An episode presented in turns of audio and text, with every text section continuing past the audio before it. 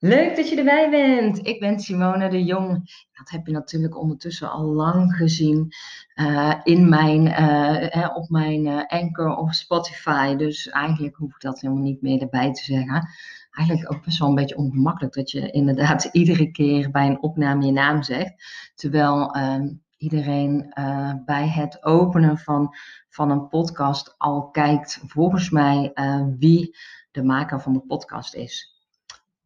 En uh, dat even daar gelaten. Vandaag wil ik het met je hebben over de rijkdom van intuïtie. Voor mij is intuïtie echt een bron van rijkdom. En die rijkdom uh, was voorheen, was dat niet mijn, uh, voelde dat niet als rijkdom, maar voelde het vooral als, als zwaar een energielek. Ik wist en, en uh, ja, wist en voelde dingen, maar ik had geen idee wat het nu precies was. En het putte me eigenlijk vooral heel erg uit. Want uh, op een gegeven moment uh, was ik een boek aan het lezen van uh, hoogsensitieve kinderen van Helene Aaron. En ehm, daar omschreef ze dus ook hè, de gevoeligheid van mensen. En, en toen besefte ik me pas van, oh ja, poeh, en ondertussen was ik eigenlijk met mijn intuïtieve cursus, mijn spirituele reis, was ik begonnen door uh, eindelijk uh, een cursus te gaan volgen om, om contact te maken met mijn zesde zintuig, intuïtie. En eigenlijk ja, kwamen er toen heel veel uh, puzzelstukjes bij elkaar. Maar dat ik het nog steeds op dat moment als een soort zwakte uh, ervoor. Want ja, als ik in grote groepen ben, dan word ik leeggetrokken van energie. Als ik mensen uh, ontmoet met een uh, lage energietrilling, dan klapt dat mijn systeem binnen. En het grappige is dat naarmate ik meer ben gaan werken met mijn intuïtie en echt heel veel klanten al heb mogen lezen en heb mogen helpen, ik um, veel minder last heb van de energie van iemand anders. Omdat ik nu veel beter weet um, hoe ik mij kan ontdoen van de energie van een ander. Maar ook um, nu heb ik de kennis dat ik ook direct weet dat het van de ander is. En voorheen, toen ik dat niet had, toen uh, liet ik me dus veelal leegtrekken door, door de energie van een ander. En dan dacht ik dat het van mij was. En er vallen ook heel veel stukjes nu uit mijn verleden op, mij, op zijn plek. Ik weet nog dat ik uh, als jong meisje ooit met een klasgenoot naar huis ging en dat uh, ik een soort paniek uh, ervoer toen. En ik ben helemaal niet paniekerig aangelegd. behalve als mijn kinderen bijvoorbeeld op een randje staan bij een klif of, een, of, of op een speeltoestel hoog staan en hele rare trucken uithalen. Sorry, dan ben ik wel paniekerig, moet wel eerlijk zijn. Uh, dan wel. Maar voor de rest niet. Niet dat ik uh, zomaar in paniek kan raken. Ik heb ooit gehad dat een leerling in Londen dat ze uh, alleen Londen ging verkennen uh, en dat uh, we er, er kwijt waren. Uh, en dat ze vervolgens langsliep. Ik haar telefonisch niet te pakken kreeg. Gelukkig eindelijk langsliep in de vetten. En dat we dachten haar gevonden te hebben. Maar het was toen nog voor coronatijd. Dus het was echt loei loei druk in Londen. was ik eigenlijk ook wel in paniek. Want ja, we dachten haar echt even kwijt te zijn. En je zag ook dat zij heel erg overstuur was. Uh, paniek in de zin van, oh jee, en nu? Dus jawel, ik ben soms wel paniekerig, maar niet als ik bij mensen op visite uh, kom of als het een regular situatie was, als ik gewoon aan het lesgeven was of uh, uh, zeg maar boodschappen aan het doen ben of naar een event ga, dan ontstaat er in ieder geval geen paniek. En um, het is wel grappig, want uh, nu weet ik dat dat helemaal niet van mij was. En toen wel. En het werd me ook zo duidelijk. Ik heb ook altijd nog de, uh, ergens de, de urge gehad om dat meisje uh, later te spreken. Nu dat we volwassen zijn, heb ik me altijd afgevraagd van hoe gaat het met haar? Ik had het laatst met een vriendin er ook over.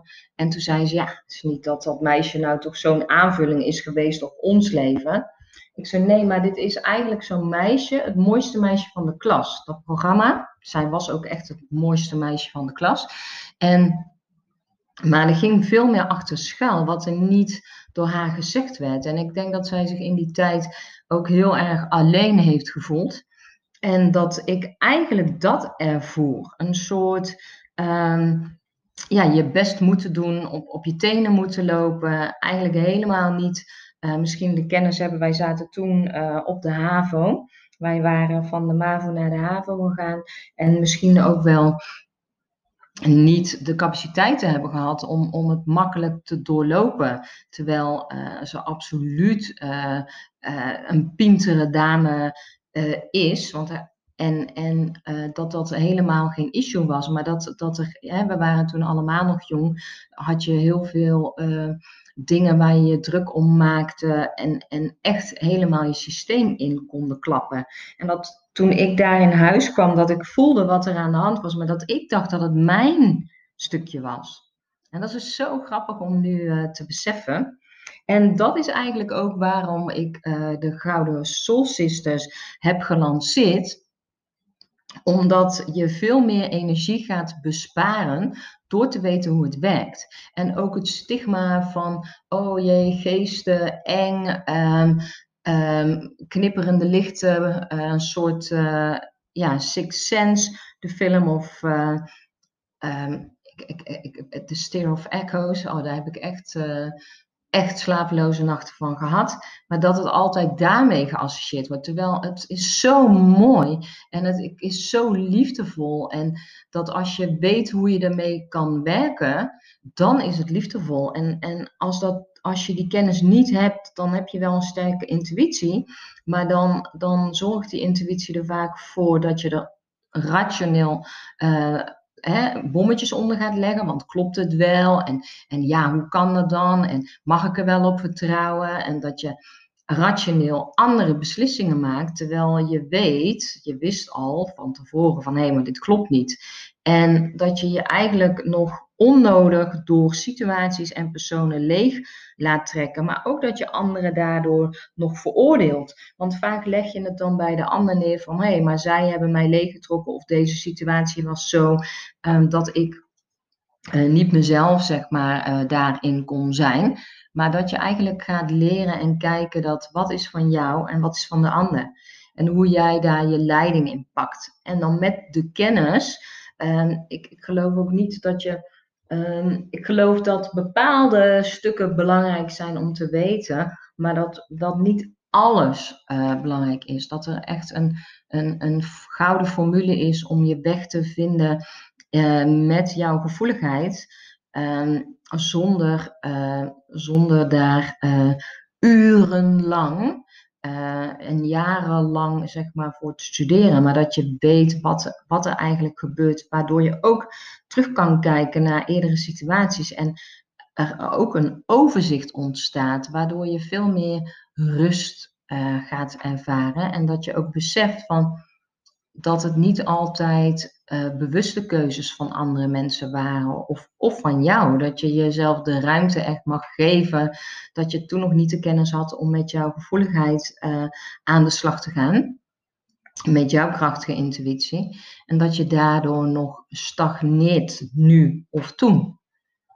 Dat wilde ik vandaag even met je delen. En dat is waarom ik de Gouden Soul Sisters uh, ben gestart. Mocht je daar iets meer over willen weten, kun je altijd kijken op mijn website Simone de Jong. En dan staat daar bij werk met mij staan de Gouden Soul Sisters.